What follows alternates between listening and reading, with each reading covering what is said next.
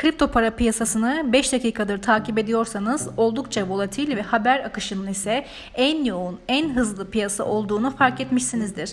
Bunca hızlı veri akışı arasında aklınızı en çok karıştıran şeylerin birincisi Shiba, Doge gibi meme coinler ve açıklanamayan yükselişleri, ikincisi ise vlog zinciri ağlarında yapılan teknik gelişmeler olabilir.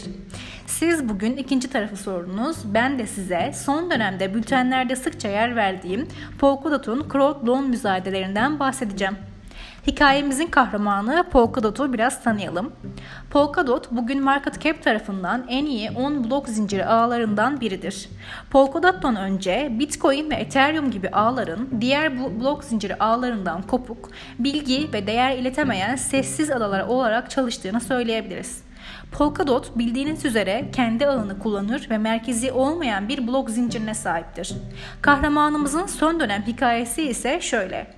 Polkadot ağında parachain olmak isteyen projelerin parachain slot müzayedesi dediğimiz bir süreçte topluluktan yeterince destek alması gerekmektedir. Peki bu parachain slot müzayedeleri de ne? Parachain'ler Polkadot ağının üzerinde çalışan blok zincirleridir. Biraz incelerseniz müzayedeye katılacak pek çok DeFi, kimlik yönetimi, oyun, blok zinciri projesi olduğunu göreceksiniz. Müzayedeyi kazanmak isteyen projeler crowd loan dediğimiz kitle kredilerini kullanırlar. Kredi kelimesi sizi yanıltmasın. Siz bu projelere aslında ödünç fon vermiyorsunuz. Siz beğendiğiniz ve inandığınız bir proje için minimum 5 Polkadot coin'ini bir hesaba kilitliyorsunuz. Proje müzayedeyi kazanırsa yatırdığınız Polkadotlar 24 ay boyunca hesapta kilitli kalıyor ve siz bu sürenin sonunda ödül almaya hak kazanıyorsunuz. Bu ödül ise genellikle projenin kendi token'ı oluyor. Proje müzayedeyi kazanamazsa projeye kilitlediğiniz dotlar müzayedeler bittikten birkaç gün sonra hesabınıza transfer ediliyor. Polkadot'un yaratıcısı Gavin Wood bize bu süreç ile ilgili haber trafiğinin çok yoğun olacağını ve biraz eğlence beklememiz gerektiğini söylüyor.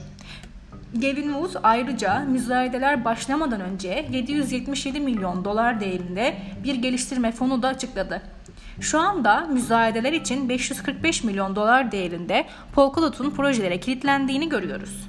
Müzayedeyi kazanan projelerdeki dotların 24 ay kilitli kalacağı düşünülürse de bu durum dotun piyasadaki arzını azaltacağı için deflasyonist bir döneme girmesine neden olabilir.